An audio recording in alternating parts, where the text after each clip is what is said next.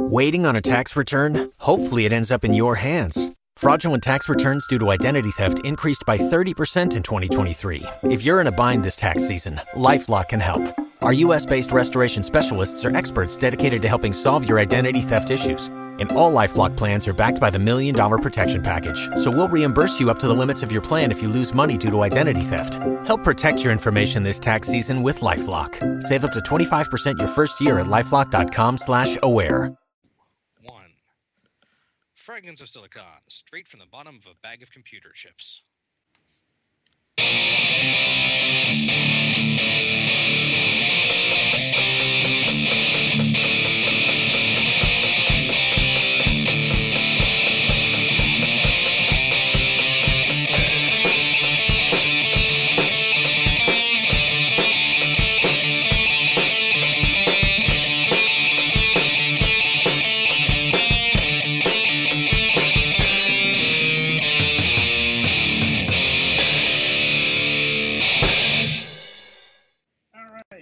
To another edition of Fragments of Silicon, um, second episode of the week. Um, yeah, we had an Euro- we had a European interview uh, the uh, other day. Um, more on that in a bit. But joining me this week are Galix, Hello. Eddie Fan, Whippy. Ogre, I don't even know how to say hello to you people anymore. and Twilight. Yo. All right, let's get into it. Um, Galix, you go first. Um, not a whole lot of news this week. I think the games we're supposed to play this week are pretty quick, so I'm not too worried about those. Although I'm going to play them. Um, I officially beat the last of the Divine Beasts in uh, Breath of the Wild last night. Uh, so now I just need to get the rest of the shrines, and then I'll probably be done unless my anal retentiveness makes me get enough Korok seeds to fill all my slots, which, considering that would be a lot, I might not do before I'll be done with that for now. Um, other than that, not too much particularly interesting, I don't think. All right, uh, Petty Fan. Um, let's see. Not a whole lot of news been going on here. Um, I got NieR Automata for the PS4 because it was on sale and I had birthday money, so woohoo. um, aside from that, I had to order a new um heating element for our oven because the oven's older than I am and it finally gave out. Luckily, it should be an easy replace, so That's good. As long as you don't have to replace it because it's 40 years old and avocado green. yeah. Ah, Get it? We all follow Nash too. At least that was understood. Um, aside from that, been looking into getting some guests for MSP. Ogre might be excited about one of the prospects, but they have Richard Epcar. Um they haven't confirmed a date yet though, so I'm not giving any names. Yeah, always good policy. Yeah. Right. Mm-hmm. All right. Uh, anything else? Um, nothing new to report. All right. Twilight. Mm, not much going on here either this week. Just work's been good. It's been raining and been playing games for the review this Sunday, and that's about it. Next. Ogre. I guess it's just a boring day for everyone. Eh, not much. I went out and got my glasses adjusted. Turns out they've been apparently too tight on my temples, so got that Mm. taken care of. Let me see. Let me see. Anything else? Uh, recordings are going fine. Getting closer and closer to the end of the game. And Naka just. He's about done with his single player project, so. I'm curious what he's gonna do because he got that um, Uh-huh. Wonder Boy game. I that he think was he's going to raving play about. that on uh, stream because somebody asked for that in one voting. So I think he Yeah. might stream that before he actually starts his Let's Play. Yeah. Uh, can he record Switch games? Oh yeah, we got that new capture card. Works for the Switch. Good. Yeah. The Switch is just HDMI out through the dock. He can, as long as he has something to record HDMI, he's good. Yeah. But, yeah, that's the one I, I- I'm thinking. Maybe not immediately. Like he might do one, uh, like some game no, none of us would guess in a thousand years. You know. It's Chrono Trigger. I'm pretty sure Yeah, Ogre see, would be that mad. would be problems because that one's gonna be duoed no matter what happens. But you know the kind, you know the games I'm talking about, like the Ludum Dare stuff. Set. Mhm. hmm Anyway, um, anything else on your end, Ogre? Uh, not much. I continue to be the chef of the house for the time being. kind of fun, but sometimes, man, can it get exhausting? I hear that. Like, Uh, Yeah, this is why I use a microwave to cook. Although I suppose um, that's a good segue for my news. well, Uh, I was gonna say real quick. It was like, uh, I guess we're not the only people here that need new ovens at some point. Nah, my oven is just fine. It's just uh, I burned my hand today. Nothing major, just a No. bit of swelling, but um, molten chili hurts. Ooh. Like You think I'm- that's fun? Try to do uh, shit. What's it called? Um, Yeah. think roux. oh, that's Uh-huh. not fun. Cajun napalm. Accurate term. no, no, no, no. I mean it was literally hot, not not the chemical hot. like Oh, that's kind of what I mean too. that- oh, okay, okay, yeah. Just Yeah, want to make that- sure we're not that- talking s- spicy. Like, no, no, no. That thing will burn you. Well, spicy stuff can still hurt when it gets on the skin just because of the acid or whatever. Yeah, I know that, but I'm like, this, wa- uh, you know, this was um, too hot because I thought I had gotten chili spaghetti, but I got regular chili, and yeah, uh, there's a weight differential, let's just say, and you know, I grabbed it too quickly, and it spilled all over the place. Yeah, there's some minor swelling, but I'm I, I'm fine. You know, it's like some kind of um, soda won't cure. Well, Um, let's see. Other, right. yeah, I'm fine. I'm like, um, got my hair cut today. Boy, was that needed. Been um longer than I had wanted to go, and it's getting to be the summertime here. So yeah, having a lot of hair in in the heat is enduring. like, um, let's see. Uh, yeah, I think that's about it for personal news. Um, show news. Um, I think I mentioned this on the. I'm trying to remember if I mentioned it last week, but um, starting this week on our sister show MSP, which is which airs after this on YouTube, um, we're gonna start having guests again. Um, so there will be more announcements of what's going on there at the end Yeah. and yeah and yeah that's also going to reflect in our official promos that we do for the website eventually now we still got to sort. like uh, there's a lot of things that are changing right now in case you haven't noticed but um, aside from that um, i think that's about it um, so with that in mind we shall roll along to the interview portion of our broadcast this uh, this day. And this week we are welcoming. Um, apologies if I mispronounce uh, your last name, uh, Philip Daigle of Beamdog Software. That is correct. You have pronounced it correctly. Excellent. I've All right, so- thing- Sorry, yeah. All right, so we like to start our interviews by getting to know the person um, behind the game, behind the studio, behind the whatever, and we like to start by fi- uh, finding out what got you interested in video games in the first place.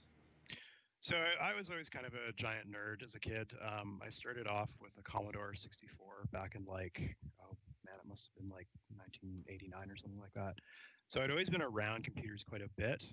Um, but it was mostly just like, hey, there's a bunch of games that I can play, and it's not really going to go any further than that. Um, I was probably in my early teens when I discovered uh, how to sort of get at all the software that my dad had hidden away on like floppy disks, and I realized, hey, wait a minute, there's like tons of cool pieces of software and games on this huge archive of stuff that, that I could dig into. And so I started getting into that. Um, a few years after that, I got onto the internet and I started getting interested in um, open source games because uh, I was one of those teenagers who ran Linux on his personal computer. So when you run Linux on your personal computer in the late 90s, early 2000s, there are not a lot of games available for you. So uh, I started looking at what was there, and uh, I actually got into uh, a, the team that was building um, an open source re-implementation of Warcraft 2. Huh. At the time, it was called Freecraft, and then uh, one day Blizzard sent them a cease and desist order, and they had to change the name to Stratagus. Um, but that's kind of where I got my start. I actually started building a campaign for them that wasn't the regular Warcraft 2 campaign so that we could have our own content for people to enjoy. And that's kind of where I got my start interacting with uh, other disciplines of game design. Like I would constantly be bugging the programmers for, hey, if you added this feature, I could add this to the campaign and we could do this, this, and this. So that's kind of where I got my start. And uh, after that, I ended up just through a chance meeting, um, met with Cameron Tofer. Uh, this was must have been about 2005 or so, and uh, we got to talking, and he invited me to the uh, game development studio that he was running at the time just to check it out. And uh, after a few more conversations, I started in QA and slowly worked my way up. Huh. So, did you ever go to like uh, college or university uh, to hone your school skills? I did. I did go to uh, University of Alberta, but it wasn't for gaming stuff. Um, for a while there, I had actually gotten out of games, and so I went and started getting an English degree. But eventually, I got roped back in, and uh, I couldn't say no to video games because it's kind of once you've been doing it for a while, you kind of realize that that's all you ever really want to do. I, I suppose. I mean, I, we've had similar tales, um, you know, from people on this show, and um, so um, what what was your um, first place of employment within the industry? So there's this tiny, tiny speck of a town that's four hours north of Edmonton. And if you're familiar with where Edmonton is, it's several hours north of anything else worth seeing. So it was very, very far remote location, the last place in the world that I would ever expect a game company to be in. And uh, no, there was one there. Cameron was running it. It was called Hermitworks Entertainment, and uh, we produced some interesting games, for lack of a better term. And uh, it was it was a really good time. It was a learning experience. Um, none of the games were really that successful, but I, I treasured the time. It was it was awesome up there. I just wish it wasn't in the frozen north. I can I can imagine somewhat. Um, I, must admit, I've never heard of Hermitworks. Oh yeah, no, we were uh, we were a tiny tiny company. We were like uh, ninety percent first timers. I think the company was only ever eight or nine people at its height. We produced. Um, this was right around the time that Quake Three was open sourced, and so we were like, hey, let's take Quake Three and make a game out of it. But we didn't really because nobody had really done real you know big games before there. We didn't really grasp that hey. If you're going to take Quake 3 and make a game with it, maybe you should make a game that, you know, plays to Quake 3's strengths. Uh, so instead, what we did was, do you guys remember the game Drug Wars? I'm sure if you've ever seen a TI-89 calculator, you've seen Drug Wars. Yeah, I remember playing Drug Wars a lot in the um, year of 2001, I think. Yeah, so it's it's been around for ages and ages, but the basic concept is buy commodities, aka drugs, travel somewhere, see how the prices have changed, and then either sell them or hold on to them and try somewhere else. So it's a commodity trading game.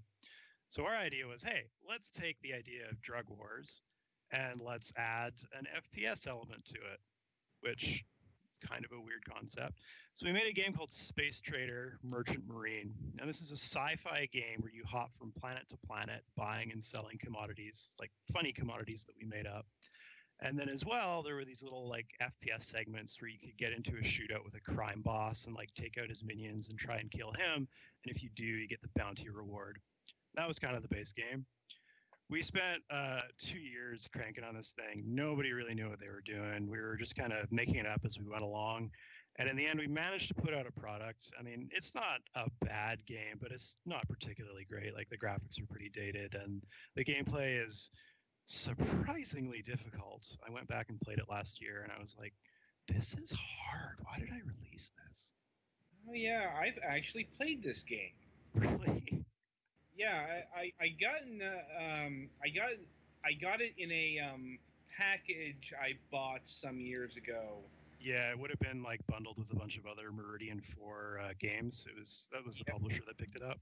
Yeah. So that was the first game that I ever worked on. Uh, completely new experience for me. I'd never done anything like 3D or action before, and uh, so in the end, uh, I ended up building the entire single player campaign and uh, writing the entire thing just about for dialogue.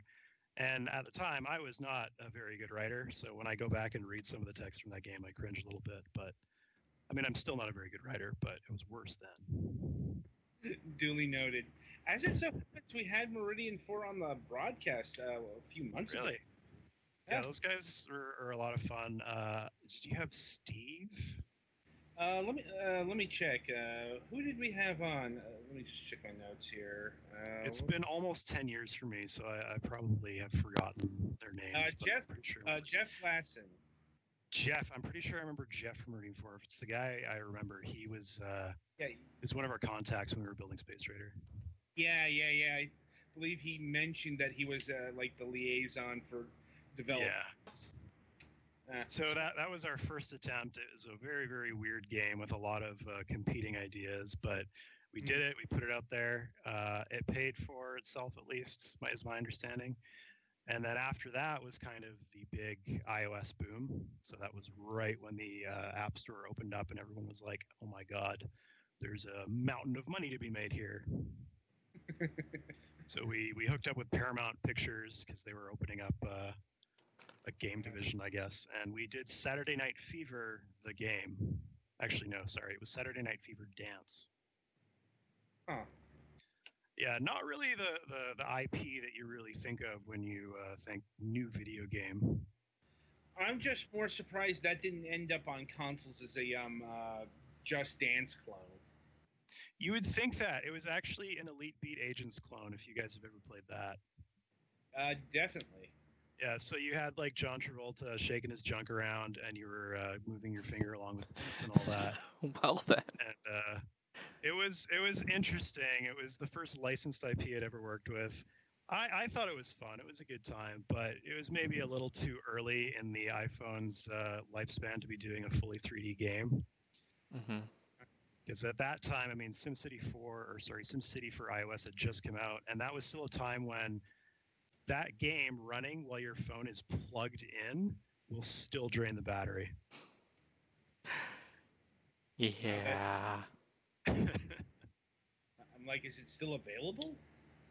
Uh, Space Trader Merchant Marine is available on PC still. Saturday Night Fever Dance, I don't think it is. It broke after a few iOS revisions, and then Paramount at that point had already uh, been divorced from it for a couple of years, and they didn't want to bother updating it. Hmm. And then the third game I'll tell you about. I I realize you want to move on to the next segment here, but uh, this is probably the the one that I'm I don't want to say that I, I, I think of it negatively. It's just it was an experience. But I uh, built a game for uh, President Donald Trump. Oh God. Yeah. So um, taking the Space Trader engine, we decided, hey, we need to do some contract work. And his organization contacted us uh, through some intermediaries, I guess, and they were like, hey, we want to make a fun iOS game, and you guys have some tech, and you're available. So what do you say? So we took Space Trader, a game about traveling between planets and shooting people, and turned it into Trump Tycoon, which is a game about traveling to different Trump towers around the world and then buying, selling, upgrading properties. Yeah, I think I saw that on YouTube not too long ago. I hope like it, it was one of those games that we put it out there and then uh, the company that had us do it was like, okay, we're going to put it up and then never update it again. So once again, after a few iOS revisions, it stopped working. So I don't think it's available anymore. Yeah, I'm like, I- I don't think the world is missing much from from that. it was it was a weird game because it retained the first person aspects of it. So you would like in first person mode on your iPhone, you're wandering around Trump Tower, walking up to people to talk to them to get like business deals done. So it's a little weird, but uh, that's kind of my pedigree before coming to Beamdog. I I gotta admit, I wasn't expecting that. I like to whip that one out and uh, surprise people because it's a lot of fun, but uh, it's also I don't want to say it's embarrassing, but like I I don't know what, what how it reflects on me. I'm like, work is work. Yeah, that's that's kind of it. Plus, you know, nobody expect. I'm sure no at that time nobody expected, you know, President Donald Trump. It was it was funny because like as we did the graphics, uh, they they sent me a bunch of uh, high super high res photographs of Donald Trump to cut up and put in the game. So I did that. Like I turned them into a bust or whatever, so that uh, you can see his little avatar when you're talking to him. And they would send back feedback like his tie is cropped in a way that makes it look like it's strangling him. And, and I'd just be like, uh, all right, I, I guess I can fix that, but that's a very specific complaint to have. There's just a lot of things like that. This doesn't surprise me in the least. I'm like, I am literally zero percent surprised by this. no shit. I, I'm like never. Anyway, um, before we get into more fashion chips with Donald Trump, I think we should move on to Beamdog. So, um, how did you end up there? So Beamdog was actually formed by uh, Cam Tofer and Trent Oster, and Cam was actually the owner of Hermitworks up in Grande Prairie.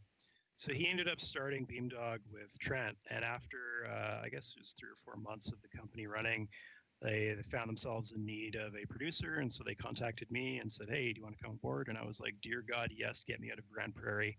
so I uh, moved down to Edmonton and started there, and I've been there since about uh, 2010. And so in my time there, I uh, started in production, and now I'm sort of a project director slash design manager at the company. So the company's grown quite a bit from uh, me and two other guys in a upstairs office that used to be a uh, house of ill repute to a I think we're up to 35 people now, and our office is still a place of ill repute. I was about to say, and it's still an office of ill repute. Saw it coming a mile away, thought I'd do it first.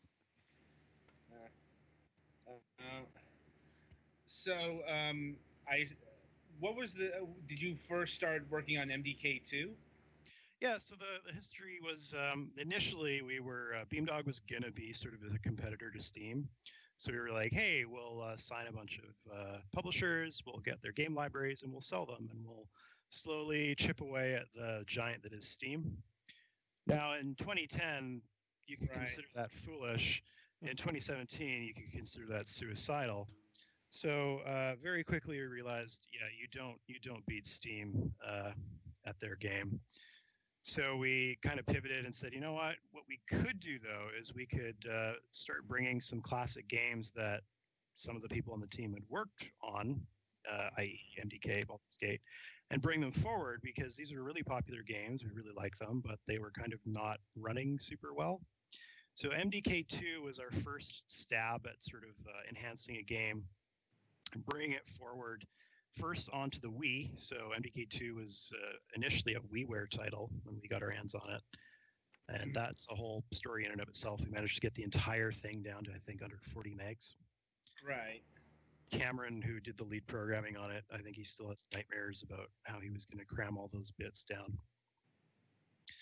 And then uh, after that, we were like, okay, we're in a position to do MDK2 HD, and then we did, and it was decent for us. Ultimately, that was an Interplay project, though. Uh, Interplay, as you may remember, was once a powerful entity and is now a, well, for lack of a better term, let's call him a zombie. Yeah, that's about right. Um, you know, it's like I've I, I've heard the horror stories of people who have done projects for them in recent times. I mean, uh, the, at this point, Interplay is just selling off all their assets, so I think they're in kind of a closed down phase. But once, many, many moons ago, they were uh, a powerful force. Yeah, actually, on that, from what I understand, they couldn't find a buyer um, for anything, mainly because they refused to split up the assets. It's like, Yeah. So, for example, uh, Shattered Steel, uh, kind of a not super well known mech game from the 90s, it was a PC game. Shattered Steel was actually Trent, uh, one of the first games he ever worked on uh, at Bioware. Because uh, if you recall, Shattered Steel came out way before even Baldur's Gate. Yep. Um, however, I mean, Shattered Steel came out in like what, 97 or something, 96 mhm. no additional game since, not a huge game when it was released. And Trent was like, "Hey, you know what? I'd like to buy Shattered Steel just to have a piece of, you know, something that I worked on years and years ago, and maybe we'll do something, and maybe we won't." But the price that they wanted for this, honestly, not very valuable IP was insane. And so it's kind of like, what are you guys doing here? Do you want to sell things or not? they probably don't. That's why they're so expensive. Um, see also the zombie Atari, from what I've heard. Yeah, that's that's a very similar story. Like, um, yeah. So anyway, um, yeah, MDK2 on the Wii is um, Right. yeah w- was a very contentious uh, project. We had Trent on the program about two years ago now. Um, it was when uh, Siege of Dragonspear was in production. Right. Yeah. Yeah. Yeah, and you know he told us how much of a nightmare it was, and I this day uh, Beamdog still refuses to work for work with Nintendo because of the fallout there. So okay, so here's the issue that we had with Nintendo. I personally don't have any issues with Nintendo, but at the time, and maybe this has changed. Dear God, I hope it's changed. Uh, their process for having a WiiWare title approved was just a nightmare. It was a complete black box. They wouldn't give you like the specs that they'd be ranking you against. So we would get kicked back to resubmit for just the weirdest stuff that if we had known about it beforehand, we could have implemented it. But uh, I think for example, one of the things they complained about was an SD card icon not looking quite like an SD card the way that they wanted it to. And just a lot of little nitpicks like that. And they would stop after they found the first problem and send it back. So it's like, okay, we'll fix one thing, resubmit. All right, they're sending it back for another uh, questionable reason. So that was kind of the, the nightmare that we faced, where it's like we have no clue how it's gonna, how long it's gonna take to move through certification with these guys because they won't give us specs or an overall review of what we've submitted. I hope that that's changed. I mean, I think that they'd be crazy if they hadn't fixed that up. I would be willing to work with Nintendo again in the future. Uh, I think the Switch is pretty cool. Um, I'm interested to see how people take advantage of it because if they don't, it could end up as another Wii U. But uh, I personally don't have an issue with it if the title and the platform are right. Duly noted. I, I mean, uh, we know quite a few um, developers who are who either have or are working on the Switch, and they say it sounds like night and day. Like Mhm. Just from everyone we've talked to, um, the Switch is a a dream to work on. hmm And and I mean, it, the hardware itself, like they're getting better and better about that. The issue, another issue that we had with Nintendo is that for a long time, and I don't think this is true anymore, but for a long time, especially in the earlier days of uh, the original DS, Nintendo made money off of Nintendo consoles, and not necessarily anybody else. And that was kind of an issue where it's like we're going to put all this work into getting a game onto the Wii or onto the DS, and honestly, third-party titles at that point weren't selling enough to really justify it. Right. Although with WiiWare, there was a specific quirk of the system. Um, they had a um, blanket policy of a game had to sell about twenty thousand units, I believe, and then developers would get paid. Yeah, that was uh, yet another point of contention where it was like you're essentially saying that for very small indie devs, you're never going to pay them out. And uh, I think we we we ran into that uh, after, like they instituted that policy. I think after we had already got our game out, but it was still uh, an issue. Oh yeah, yeah. That that died with the Wii U, uh, or um, in the Wii U era, they they, they got rid of it. So Yeah. yeah, I, I yeah, couldn't- it was part of them just having really Yeah. sort of backwards online functionality stuff for the first like first generation they tried it more or less. Yeah. Well, even even now, I mean, they still have. Well, actually, okay, I understand why friend codes exist, and I understand why they're important. But man, what a terrible. Uh, It should be more Uh, searchable than it is. I mean, having a numerical thing isn't bad, but yeah, I mean, I, I get the whole protecting children thing, and that's important for Nintendo, like extremely important for them. But it's at the cost of such a horrible interface.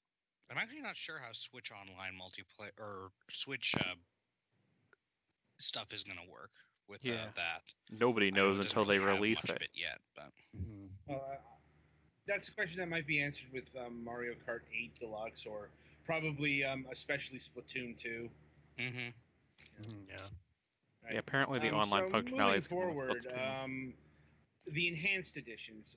Yeah. One was uh, Baldur's Gate Enhanced Edition.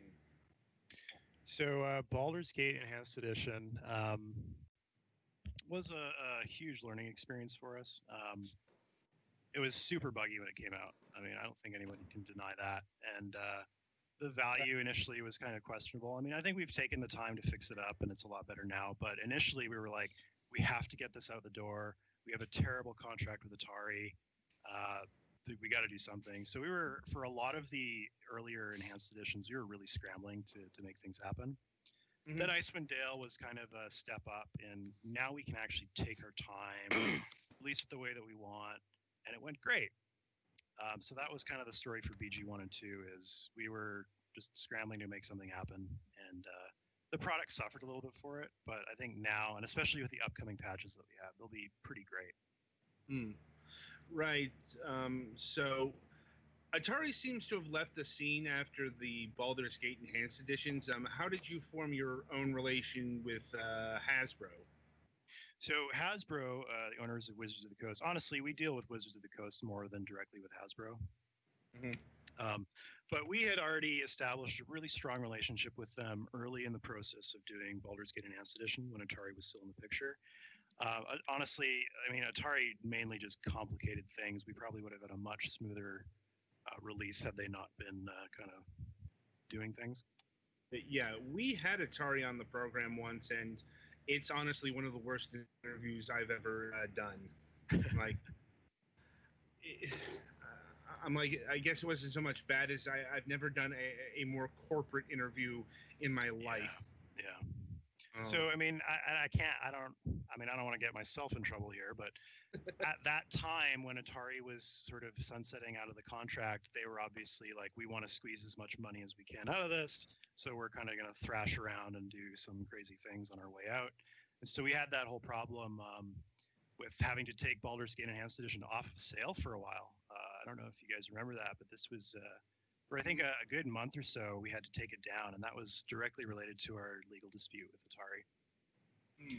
But we had, uh, as I mentioned, we had a strong relationship with WotC just by going back and forth with them about the extended content of BGE, and uh, they kind of liked us because we were deeply, deeply careful with the lore. Um, we were all kind of huge D and D and Forgotten Realms nerds, so we wanted to really, really make sure that we were nailing the lore, that we were making everything feel as if it was very Forgotten Realmsy.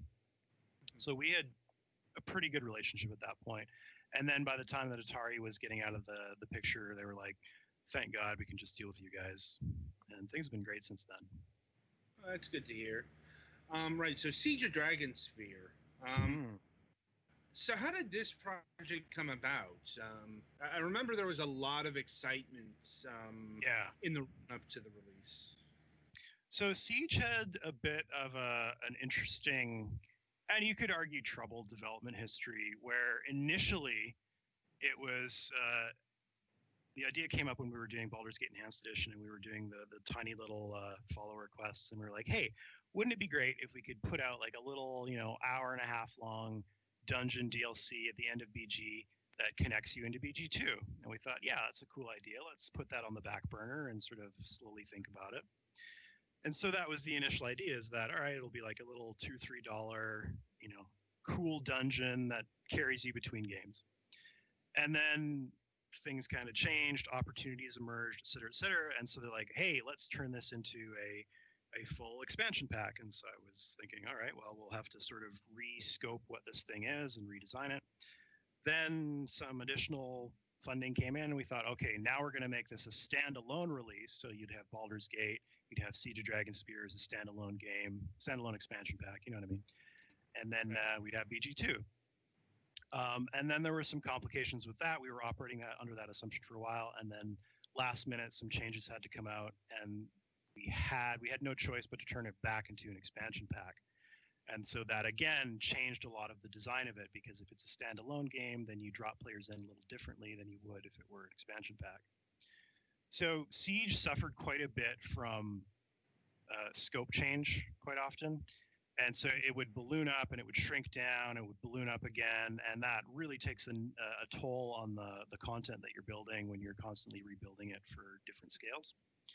So that was a bit of an issue. And, and then, of course, uh, we had reached a point where we were really happy with the core of the game and we were just iterating on it to get all the polish and the bug fixes out. But then, due to circumstances outside of our control, we kind of realized, oh, we have to release this within a, within a certain time frame. And that obviously was a huge problem because Siege was very, very buggy when it uh, initially came out. And it still has quite a few bugs that we're addressing in the near future but that was kind of we didn't really get to take the time that we did. Uh, and you can see you know with icewind dale and planescape torment when we do get to take the time that we need we can do a, a decent job but siege was not one of those cases. Yeah, I, I remember when Trent laid out um, the release order and what the, um, you know, they had like you guys had to push out Baldur's Gate 2 Enhanced Edition first and all that stuff, and I'm, I'm thinking there was going to be trouble on this. yeah. I mean the having an expansion pack in the middle of a bunch of games that you've already released is troubling enough.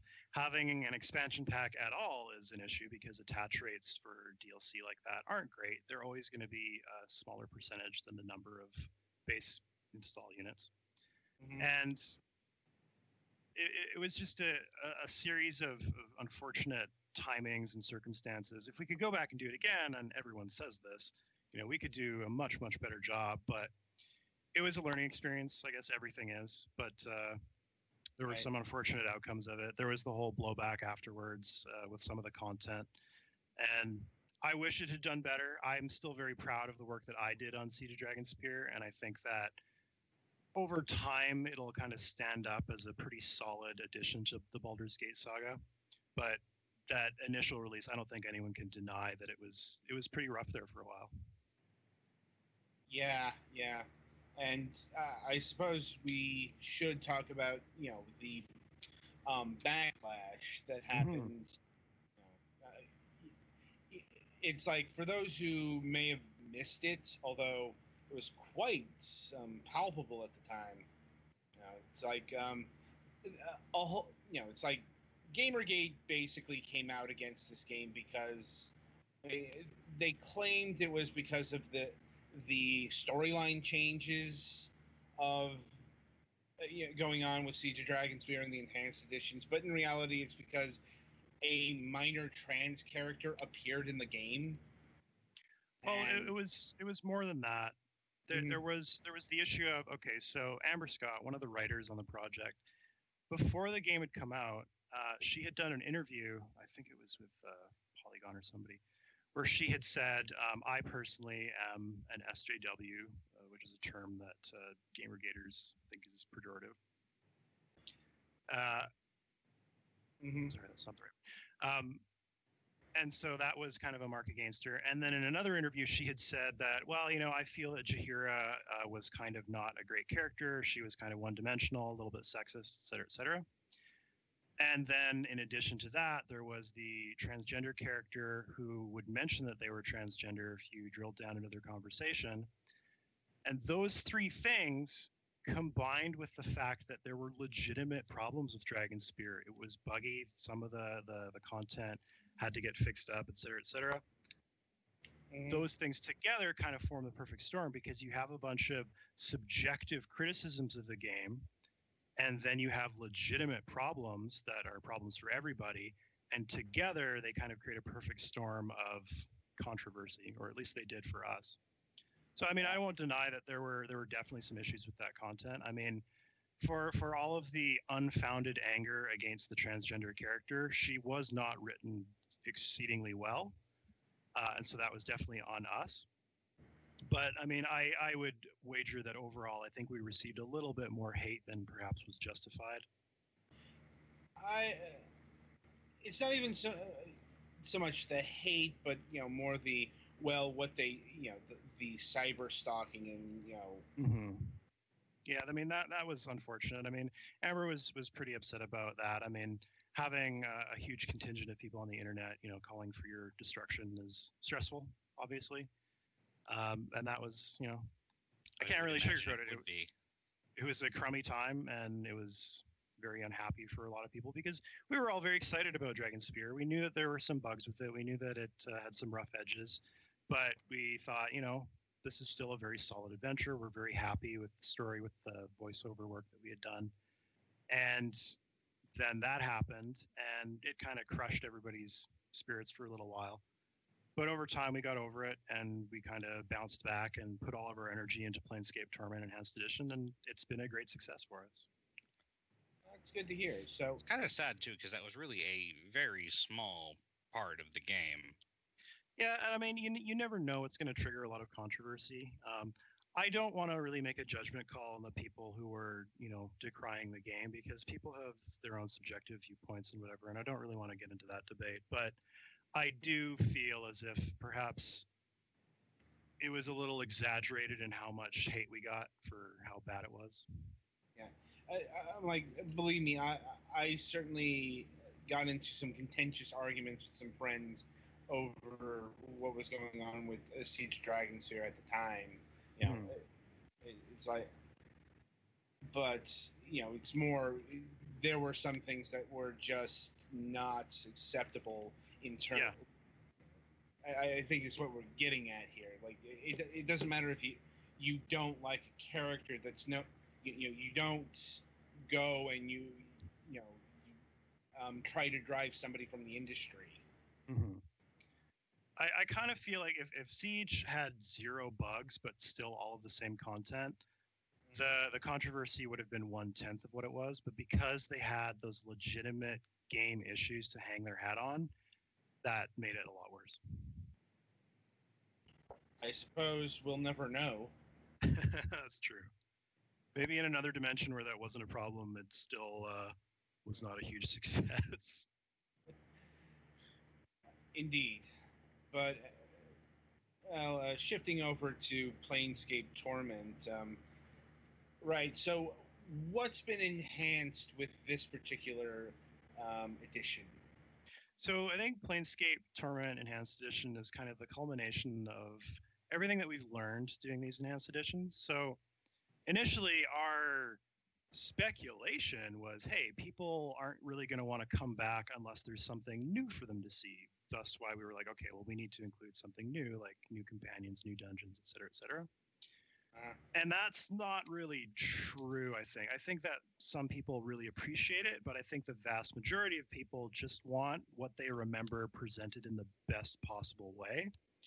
And so that that was the objective for Planescape. So in Planescape, it's the game that you remember, not the game as it actually was. If you go back and play Planescape Torment right now, your memories of it are probably a lot better than uh, what it actually is.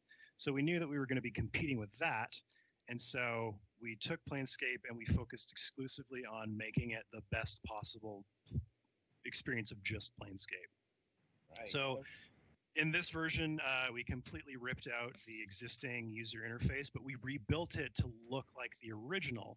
So now it's a nice 4K interface. It looks like the original. It has the same character as the original. In fact, uh, Chris Avellone specified when we were working with him that he feels that the UI, for all its goofiness and weirdness, is very much a character of the game. And then we fixed up all of the things that aren't really tied to its character and are just annoyances. So if you recall the original Planescape Torment, when you click in the game world, this horrifying little radial menu would come up that everybody universally hated. And Chris was like, we got to get that thing out of there. So we ripped it out and we replaced it with a more traditional, like Icewind Dale style UI. And the vast majority of people did not notice. I'm like, I think the thing I noticed the, the most was the um, view field. Yes. I just wa- I just was not used to seeing that much of the map. hmm And so that's another thing that we did with uh, Planescape Enhanced Edition is realizing that there are some people who, despite wanting it to run on their modern computer and wanting you know certain convenience features, still want to see the game as close to the original as possible. So we included when you start it up for the first time, it gives you an option. It says, "Do you want to play in the enhanced mode, which has all of these features turned on to make it the best experience as possible?" Or do you want the classic version, which, while still having a lot of the upgrades and fixes and improvements, looks as similar to the original as possible? So the field of view is locked to be roughly similar to what the original was, with the addition of wings in the left and right if you're playing widescreen. Uh, there's things like the sprite highlighting is turned off in original mode, but it's on in the, in the enhanced mode, et cetera, et cetera.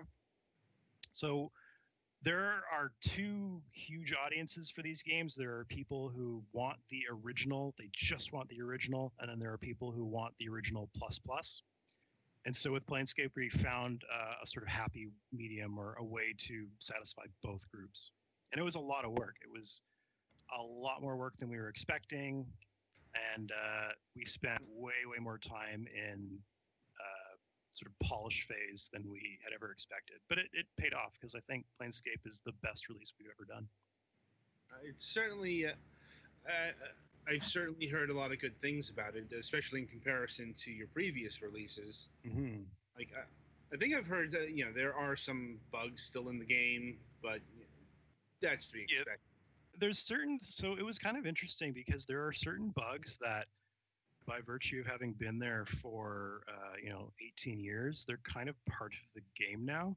So for example there's this infamous bug uh, or typo rather.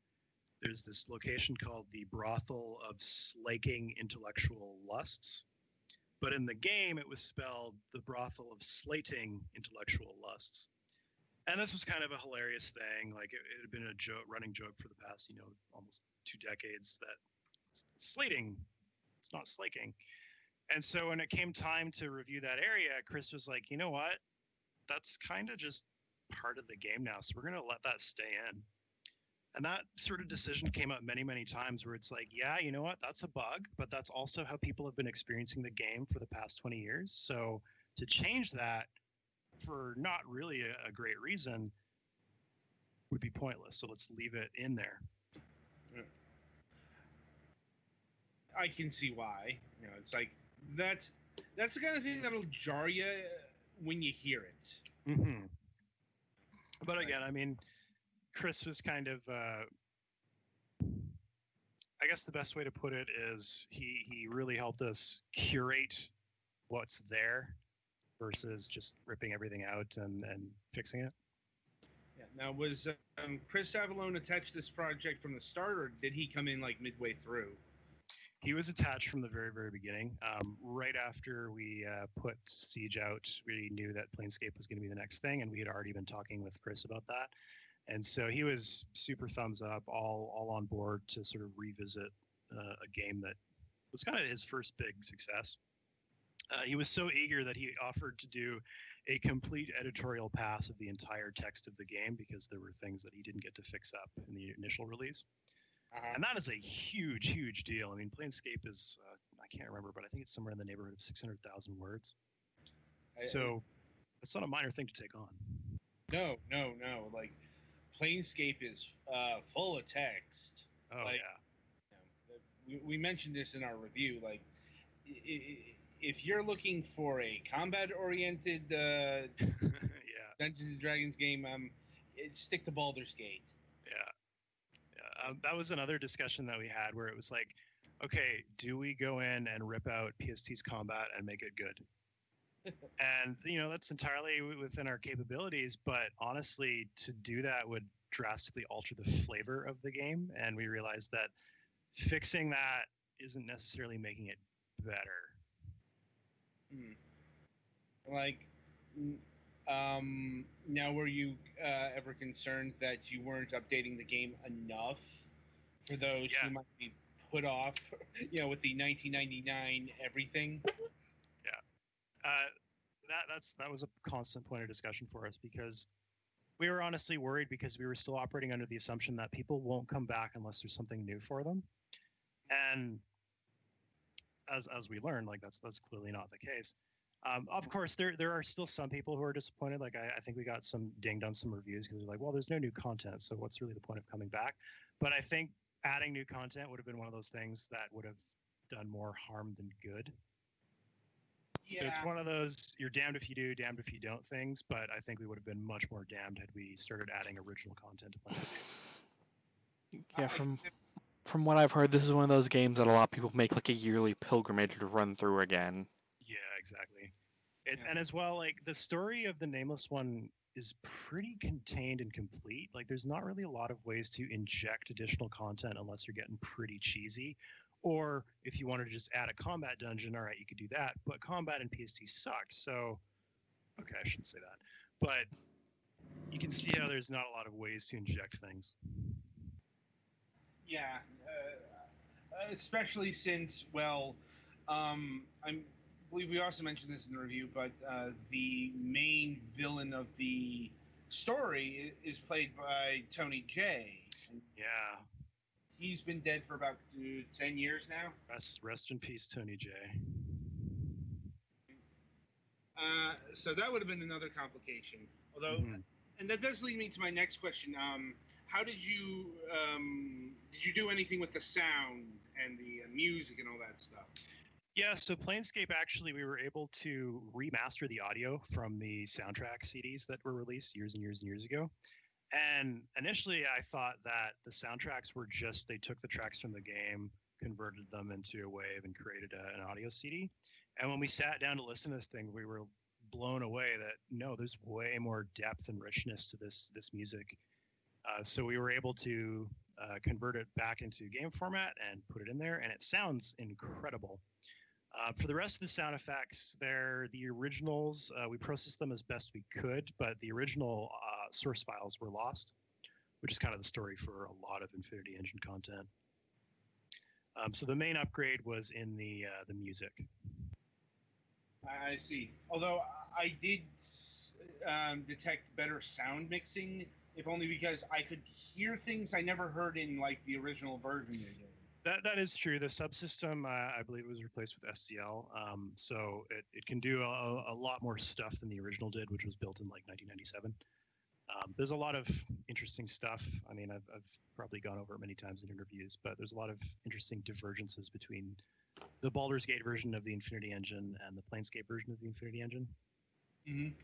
Um, there's a lot of crazy history there that only a few people will ever truly grasp.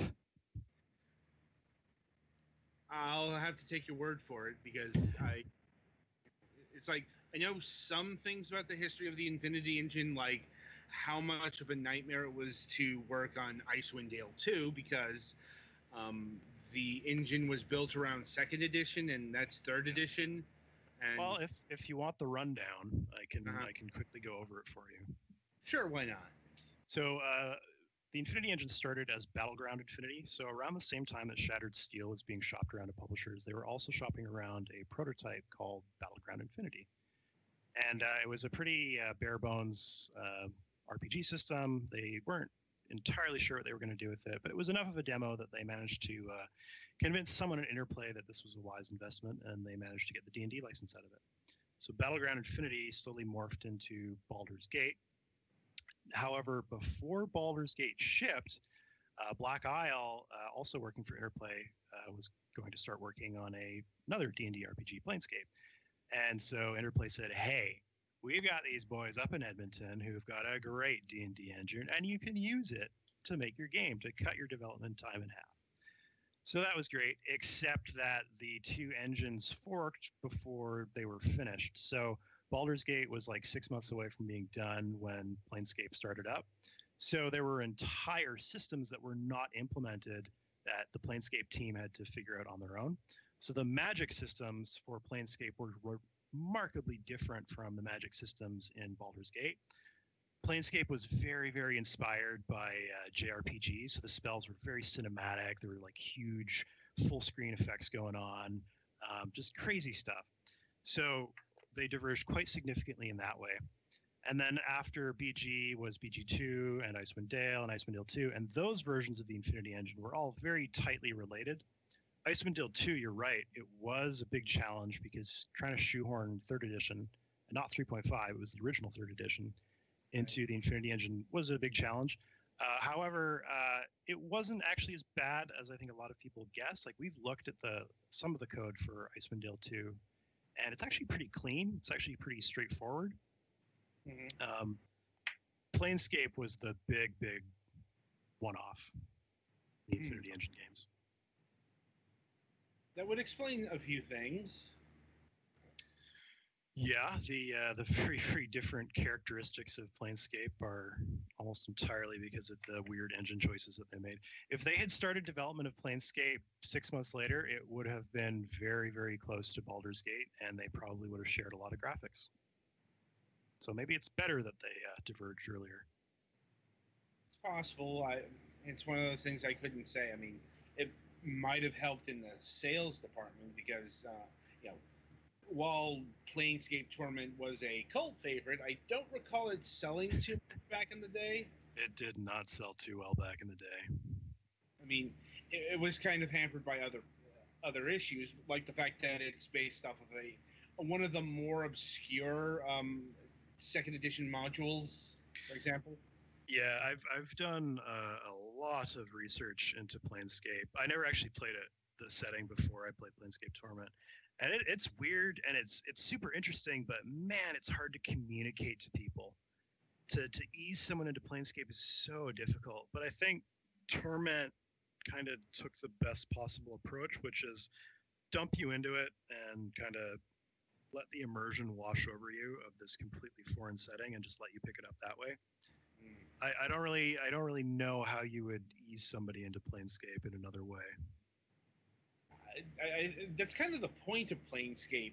You're not eased in. You're just there. You're just there, Burke. Go uh, it's baked into the setting.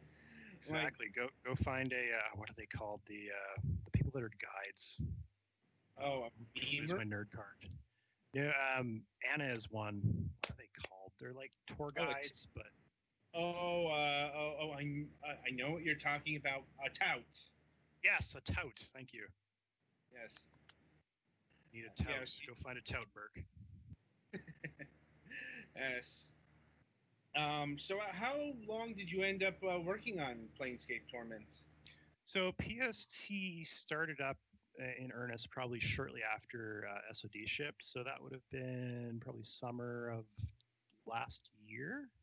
Yeah, beginning of summer last year. Um, and it wasn't until the fall that we realized that the scope of work, because of the differences between the two engines, was just so massive. We were initially expecting that we could get PST done in time for Christmas 2016. And obviously that didn't happen. I mean, we were short by three or four months. But yeah, we, we very much underestimated how many horrors were lurking within the uh, the Planescape source code before we started up the project. Uh, well, uh, at least you got it done. And um, uh, what about the tablet conversion process? Uh, for those who don't know, the enhanced editions not only uh, are um, PC, but they're um, put out for iOS and Android, uh, mainly for tablets. So the the tablet version um, in in the previous enhanced editions, we tried to keep the desktop and the tablet versions as similar as we could, not identical, but somewhat similar, uh, just for the sake of sanity, like keeping things familiar for people.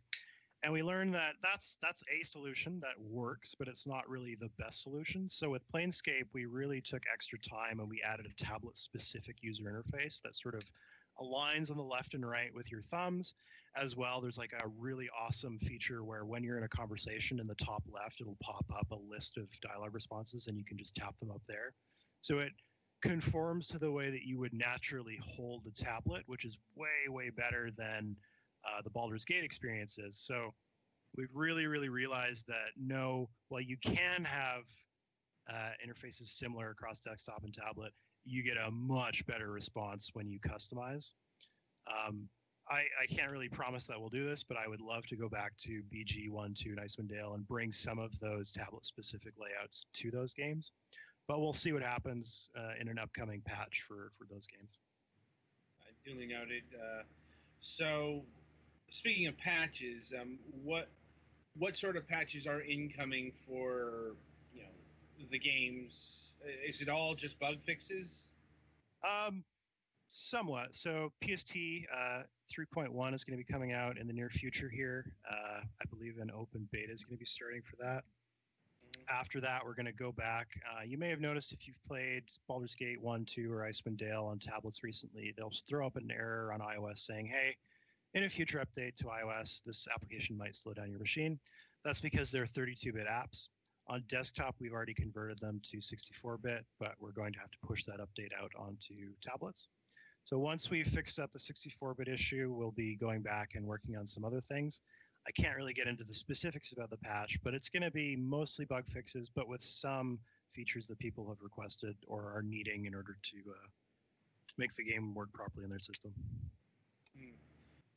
Right, and um, so uh, just one more question here because I see it's about time to wrap things up. Um, what can you mention in terms of future projects? Um, I guess all I can really say is, well, there's there's a few there's a few angles we can go. There's uh, the Infinity Engine stuff. There's of course the question mark about Icewind Dale 2. I think everyone wants to know if we're going to do that.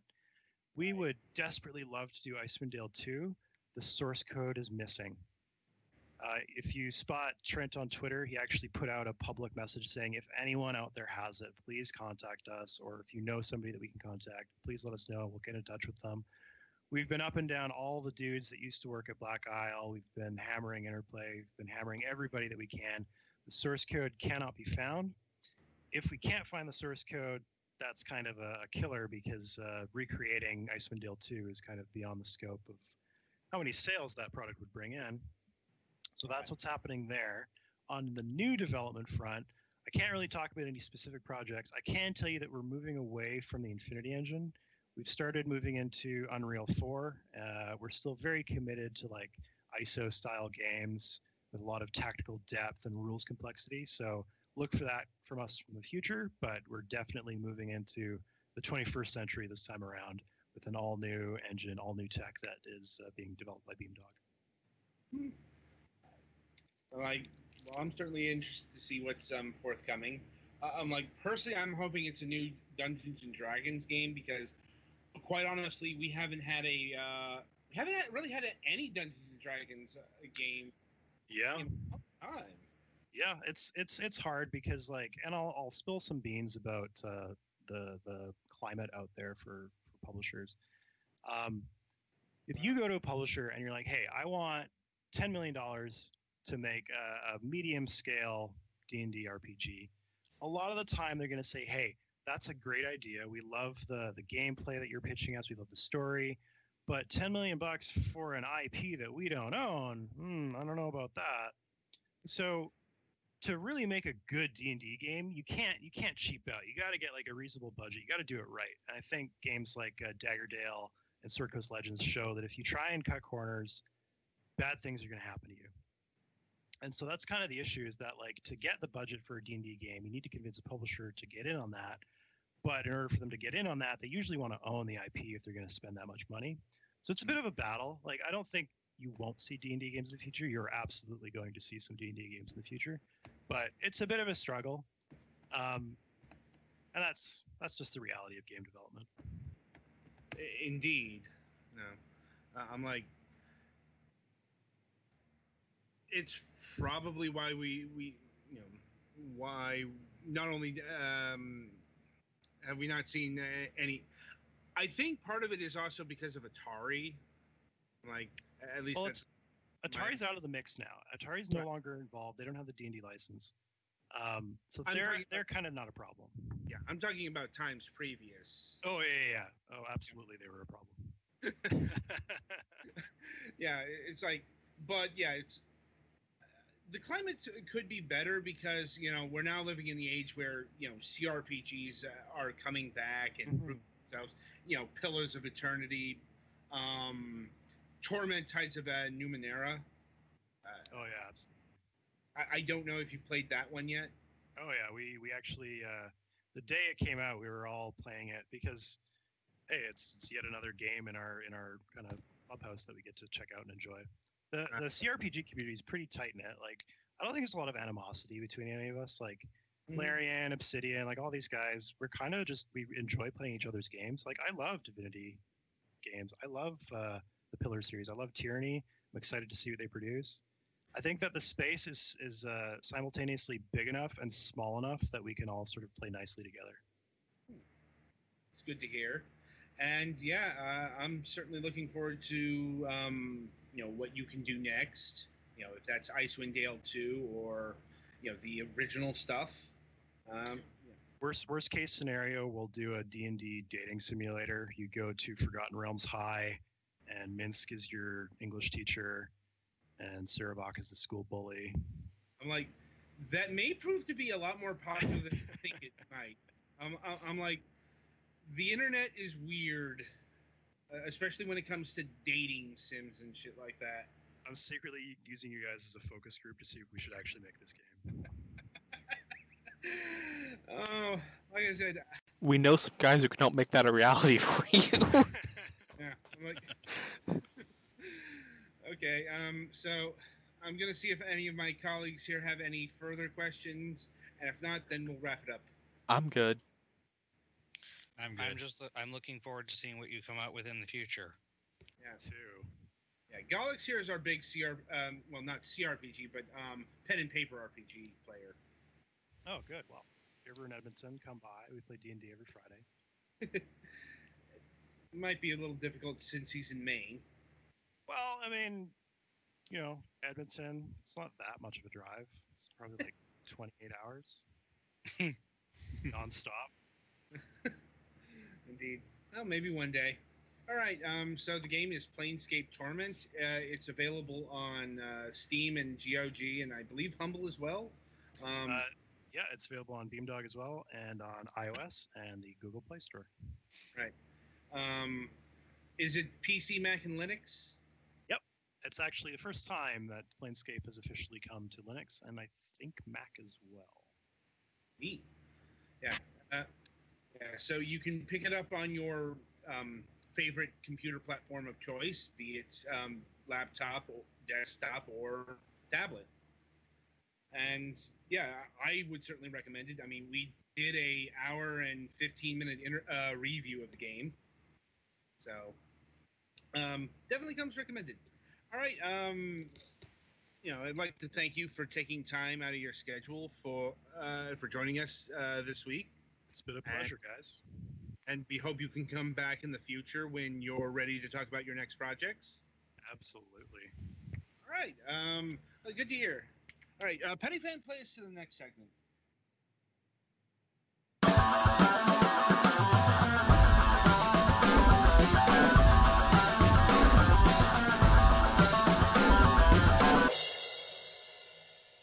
All right, welcome to the topic of discussion for the um, for the week. Um, this time around, we're talking about shmups of the 16-bit era. Now, why this particular moment in time? Um, pretty much considered to be the um, apex genre.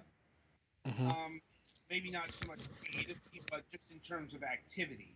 Now, thi- especially on consoles, like you know, this is the time where we're seeing some of the greatest shmups of all time.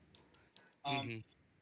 In the classical styles. It, it should be mentioned we're still we're still a generation away from seeing the um, more modern bullet hell style shooters. Now, these are more uh, you know classic um, vertical and horizontal shooters. Although um, that distinction was becoming blurred by this point because especially like with the horizontal shooters, um, they wouldn't just move like say left to right, but they'd move up and down and even diagonally. You know, taking advantage of the enhanced processor power. Mhm. Uh, But yet, um, this is a yeah, this is a quite the broad topic, and we may not be able to cover it all in one setting because we've got three systems here, and um, th- they're just packed. Even the Super NES, um, with um, notable and um, beloved shooters. Um, so, which console should we take on first? I'm thinking Super NES because um, even though it, I think the library is over maligned, it is undisputably weaker than uh, the Genesis or the PC Engine family.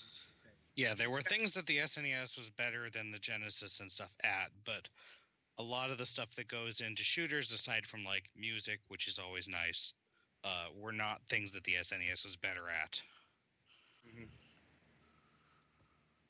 Yeah, um, the the issue there was um, processor speed. The Super NES had a noticeably slower processor than the Genesis. That's where the blast processing comes from. Mm-hmm. You know, um, and yes, it had a profound espe- uh, effect on the shmups, especially the early ones. Um, you- yeah, you know, um, Gradius 3 or Super R Type come immediately to mind. Um, and that word is slow down. Yeah.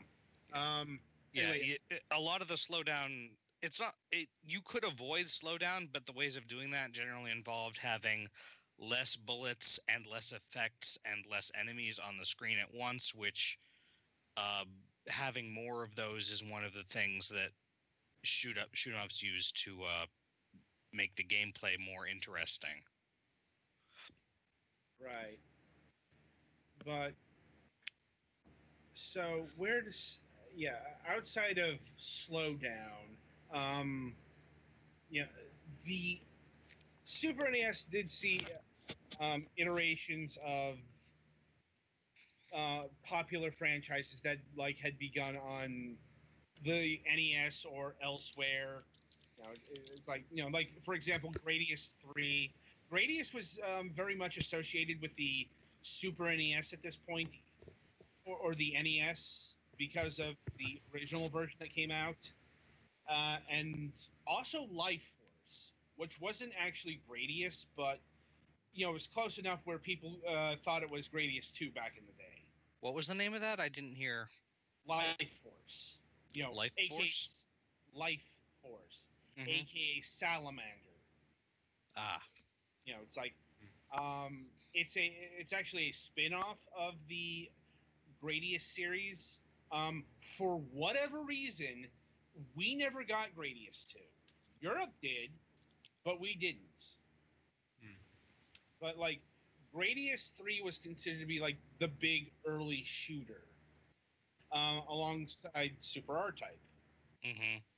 you know, uh, and I played both back in the day, and you know they, you know they, um, you know, the slowdown. i I, I'm like, was noticeable compared to were there other version were those games also on other consoles or no, but th- they were noticeable, especially um, when you compare it to something like Gates of Thunder on the TurboGrafx or the Lords of Thunder series. Mhm. I'm like, believe me, it was noticeable. But that's not to say that um, there are no good or great shmups on the uh, on the system.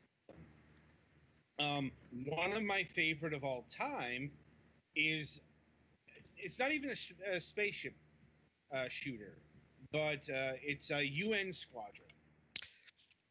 yeah when you mentioned that i had to sort of rethink what i was thinking about because i was thinking of space shooters because that's what a lot of them were but there were actually a decent number of relatively modern military shmups Right, and that's not just restricted to the Super NES. Like the Genesis had um, a, a uh, Toaplan conversion called Fire Shark, which was based off of uh, World War One planes. You know, in terms of gameplay, it was um, fairly fairly decent at the time, although it, it really stood out from um, for its setting more than its gameplay. ah yes and un squadron is indeed the one that i thought it was the one that is actually an anime adaptation of an anime that never really got localized much and Yeah. was significantly changed in the Area adaptation. 88. Yep, Area 88. which is Um, about absolutely anything but a United Nations team. Right. Although it's worth noting that the Super NES, it was originally a arcade game. I mean, Mhm. th- that is another thing to note for a lot of um, shmups around this time. Not just here, but um, you know, previous and into the um, 32-bit era. There are going to be ports of arcade games. Yeah, a fair bit Yeah, of well, Genesis this was the- games were ports. Yeah, this was the era when they were.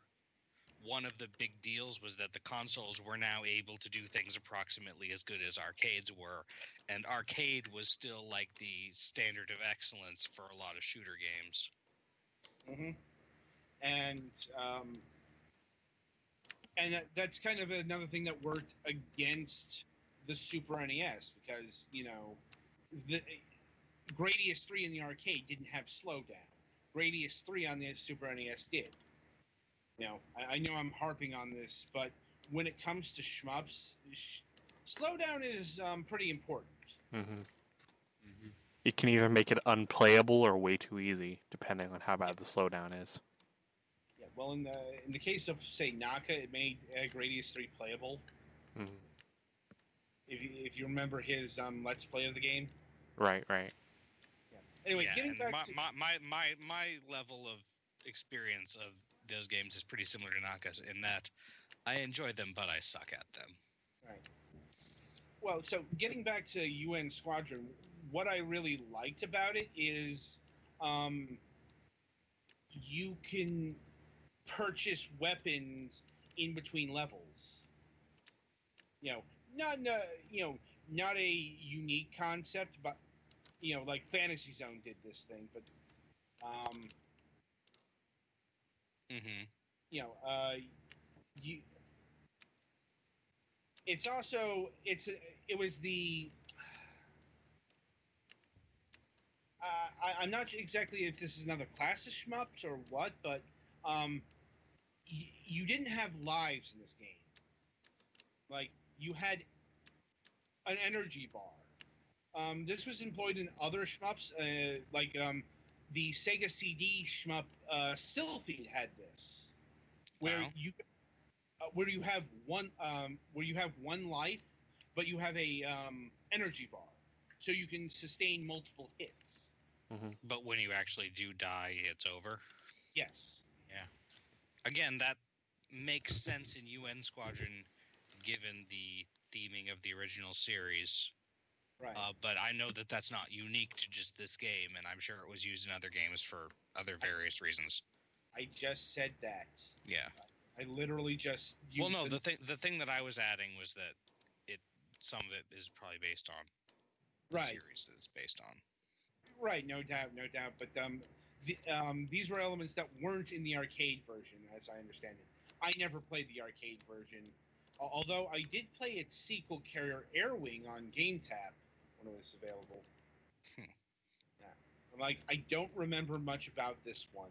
Like honestly, I think the arcade versions were pretty mediocre from what I'm gathering. Like the Super NES had enough um, twists on its um, formula. Not to mention, it's also airplanes and um, airplane sh- uh, shmups. Once again, uncommon but not um, unique. Like um, another one is the first Aero Fighters game, uh, which is significant because that sort of became the signature um, sh- uh, shmup series for SNK and the Neo Geo, even though they didn't release those games. That it was a company called uh, Mick O River. I'm not even making that up.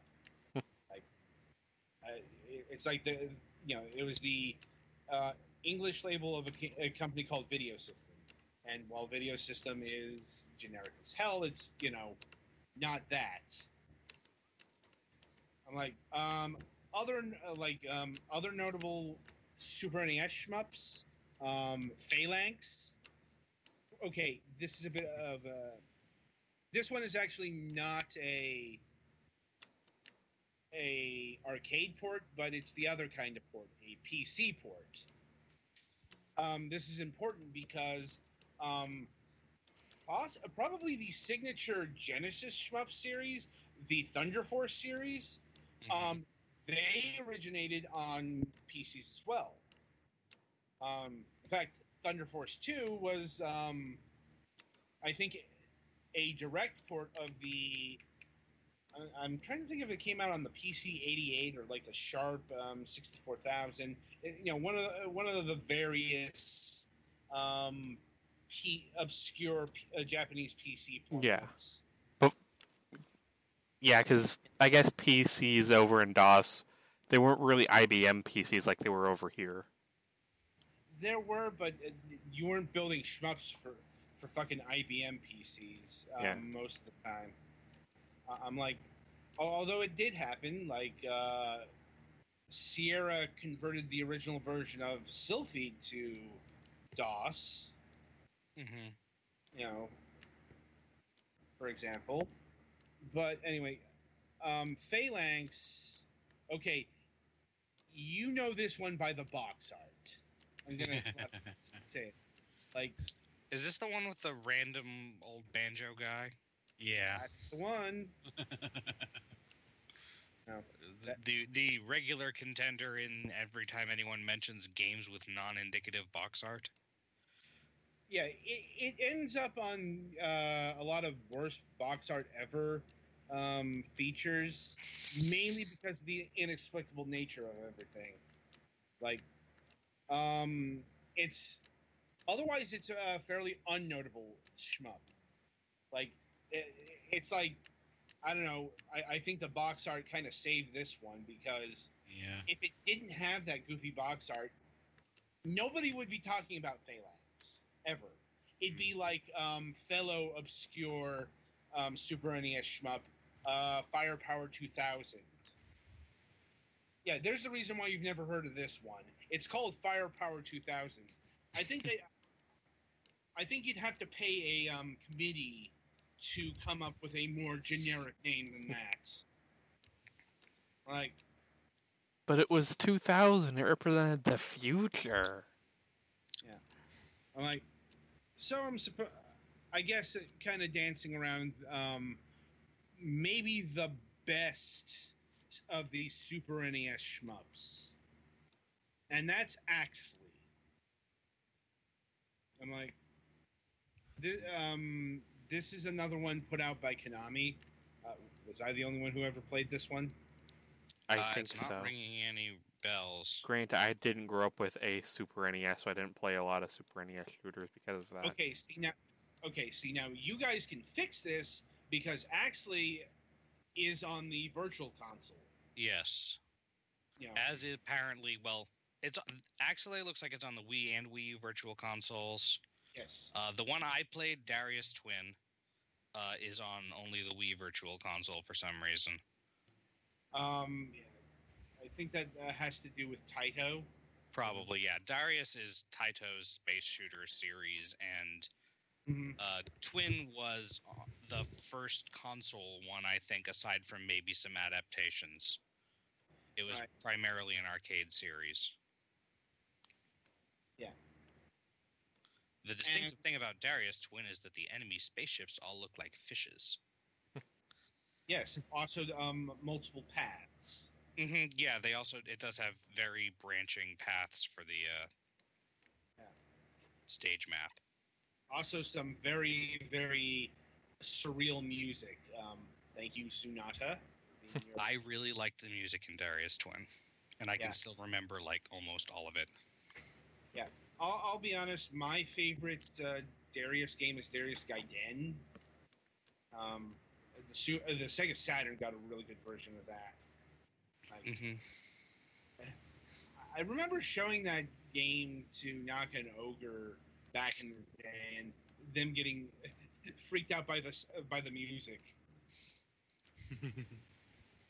Anyway, um, in terms, anyway, getting back to Axelay here, hmm uh, not really much to say about it in terms of like design or anything. Uh, you know, it's a pretty, you know, it's a pretty tropey um, shooter. Maybe not as much as um, some of the more generic ones. It, certainly got its own visual personality and all that stuff.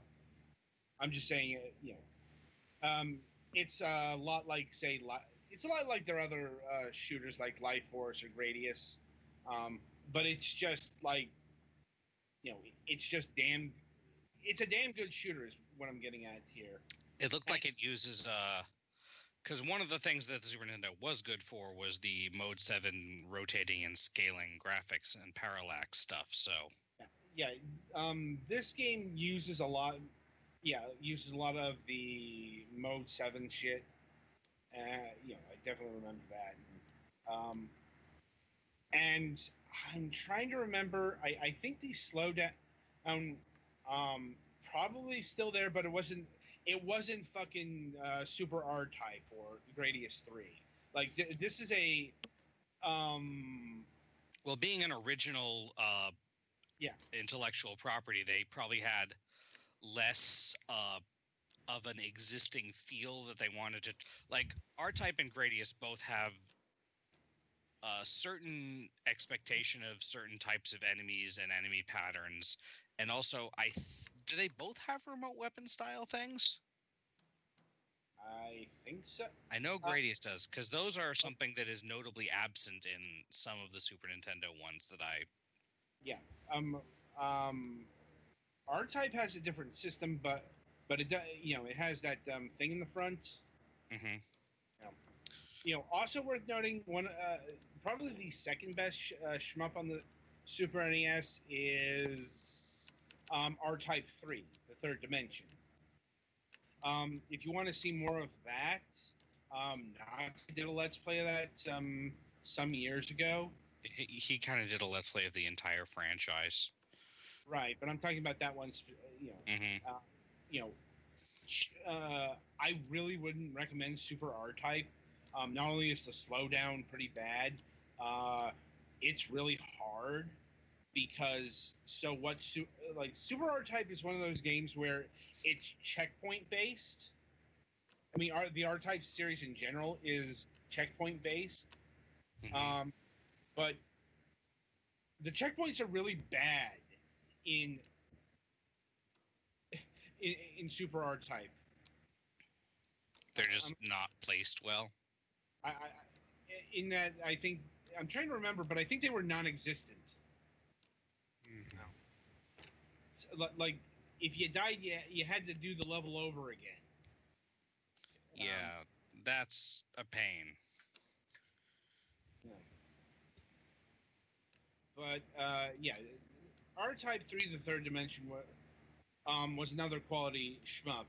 You'll notice the pattern here is these are um, mid-generation uh, shooters, hmm and they weren't arcade ports, or you know, they were reworked to make to be made better on the Super NES. hmm Now, and uh, there are certainly there are certainly more shmups on the Super NES. Um, there's Cybernator or Assault Suit Li- uh, Leynos, I believe. Um, another really underrated uh, sh- um, plat- uh, horizontal platformer shmup kind of deal, hybrid. Um, also on the uh, Virtual Console. Hint, hint. hmm I, I, do recommend checking that out.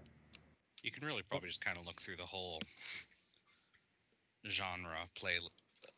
Yeah, but I'm ta- I'm talking about Super NES shmups. Right, that's what that's what I mean. Like on on the eShop, just check out the genre. Yeah. So I mean, you can like- sort by type of game.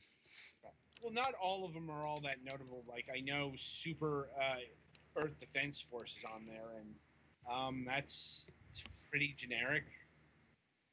Like, um, probably the most notable thing is its name, uh, Super EDF. So it gets um, uh, confused with um, you know the other Earth Defense Force series. Hmm. uh, I've seen that happen. hmm Um, there's the Parodius uh, releases on the Super NES. Parodius Although- is fun. Yeah. Although, yeah, we never got that because we really don't care for um, cute 'em ups, apparently. Well, Parodius is sort of borderline on being what you uh, what I'd call a cute 'em up. Yeah. Half of it is more of a weird 'em up. yeah, My well, here's the thing: Europe got this, we didn't.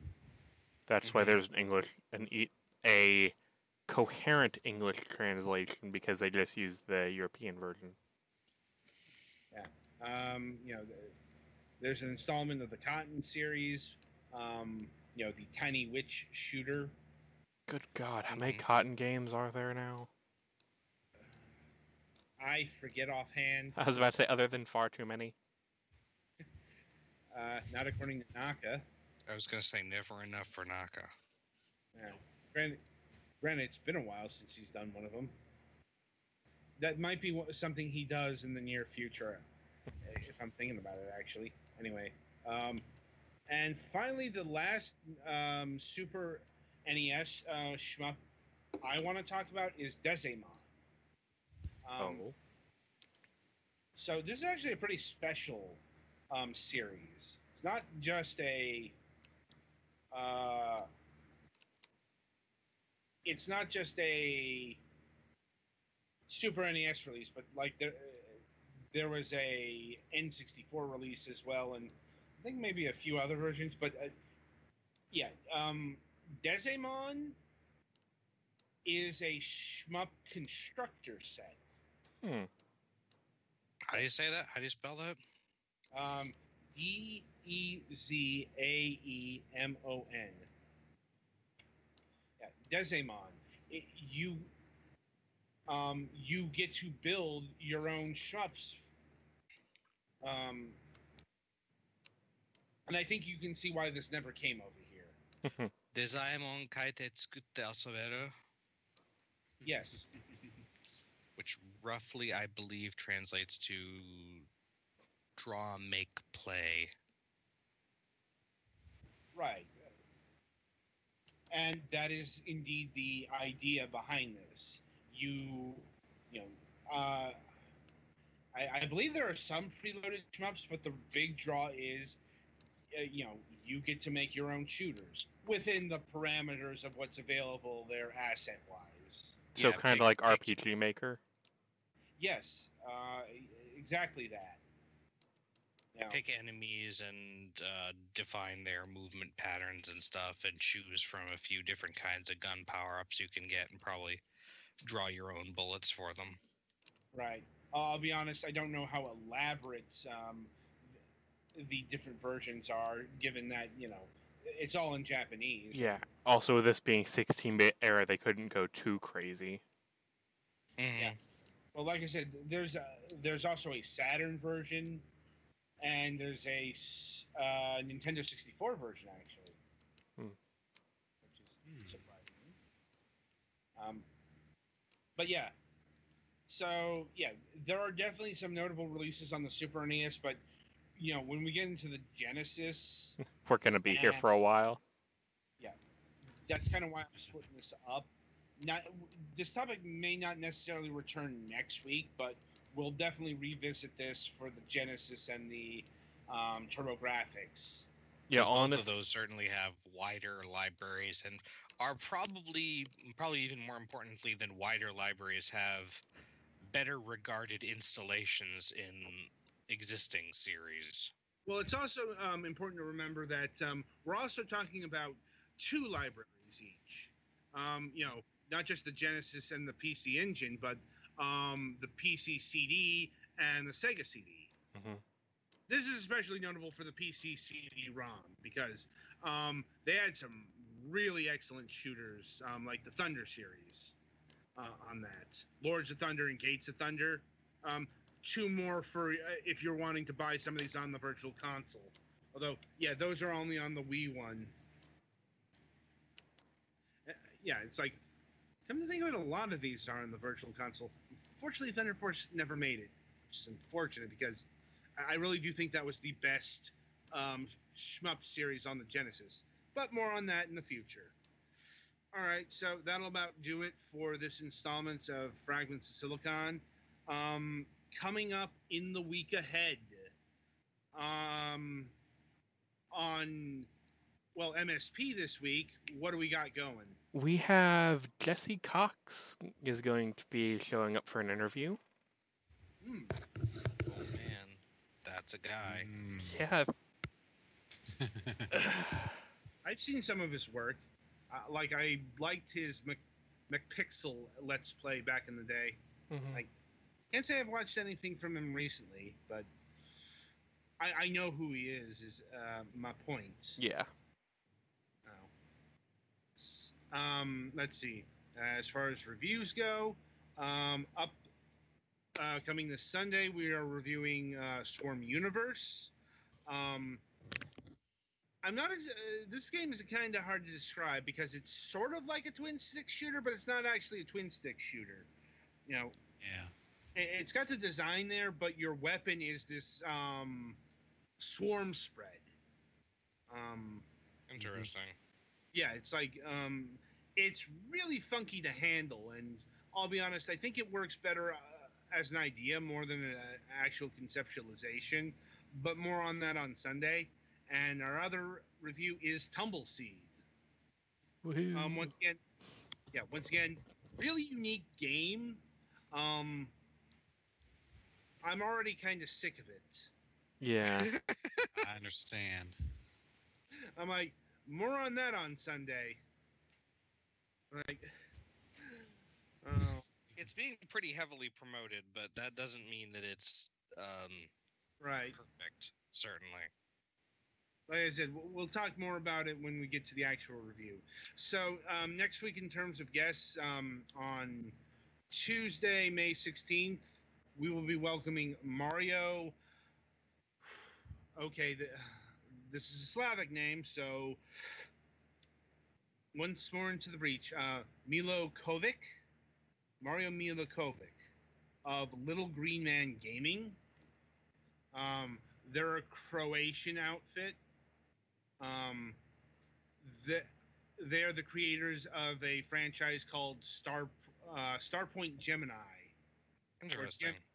Yeah, Gemini. Hmm. Is it Gemini or Gemini? Usually Gemini, I think. Yeah. That's what I was always ah, heard it. Yeah. Um, I'm trying to remember uh, whi- which uh, game is coming out soon. Is it Starpoint Gemini 2? Um, hang on, let me check on this. Uh, start. Uh, uh, relevance. Uh, release date. Um, hmm. That's odd. Started Point Gemini Warlords came out last year. I think it might be a new release. Now, more on that on Tuesday. Like, uh, so Wednesday, we're kind of in a fluid situation here. Um, so up until a few days ago, we were planning on talking to um, a representative of Bandai Namco about the Naruto franchise, and that interview is still happening but it's got it's delayed because they said they don't really have much to talk about now and so um, we will have that once they're able to um, talk about um, the games in production. Probably po- that's definitely uh, something post e3 uh, maybe later. They didn't give a timeline. They, they probably don't know themselves. But they said in lieu of that they would line us up with another representative of Bandai Namco to talk about something else. I'm trying to see if we can't talk about the recently released Little Nightmares. Um, it's been a few days, haven't heard back. This may fall through. Um, I, I'll, I, I'll give it a couple more days um, before I have to start looking for other people. Uh, is what I'm saying. So this is the plan as it is. It could fall through um, we'll probably have an update on Sunday. Right. Um, so with that all in mind, um, I wish you good gaming.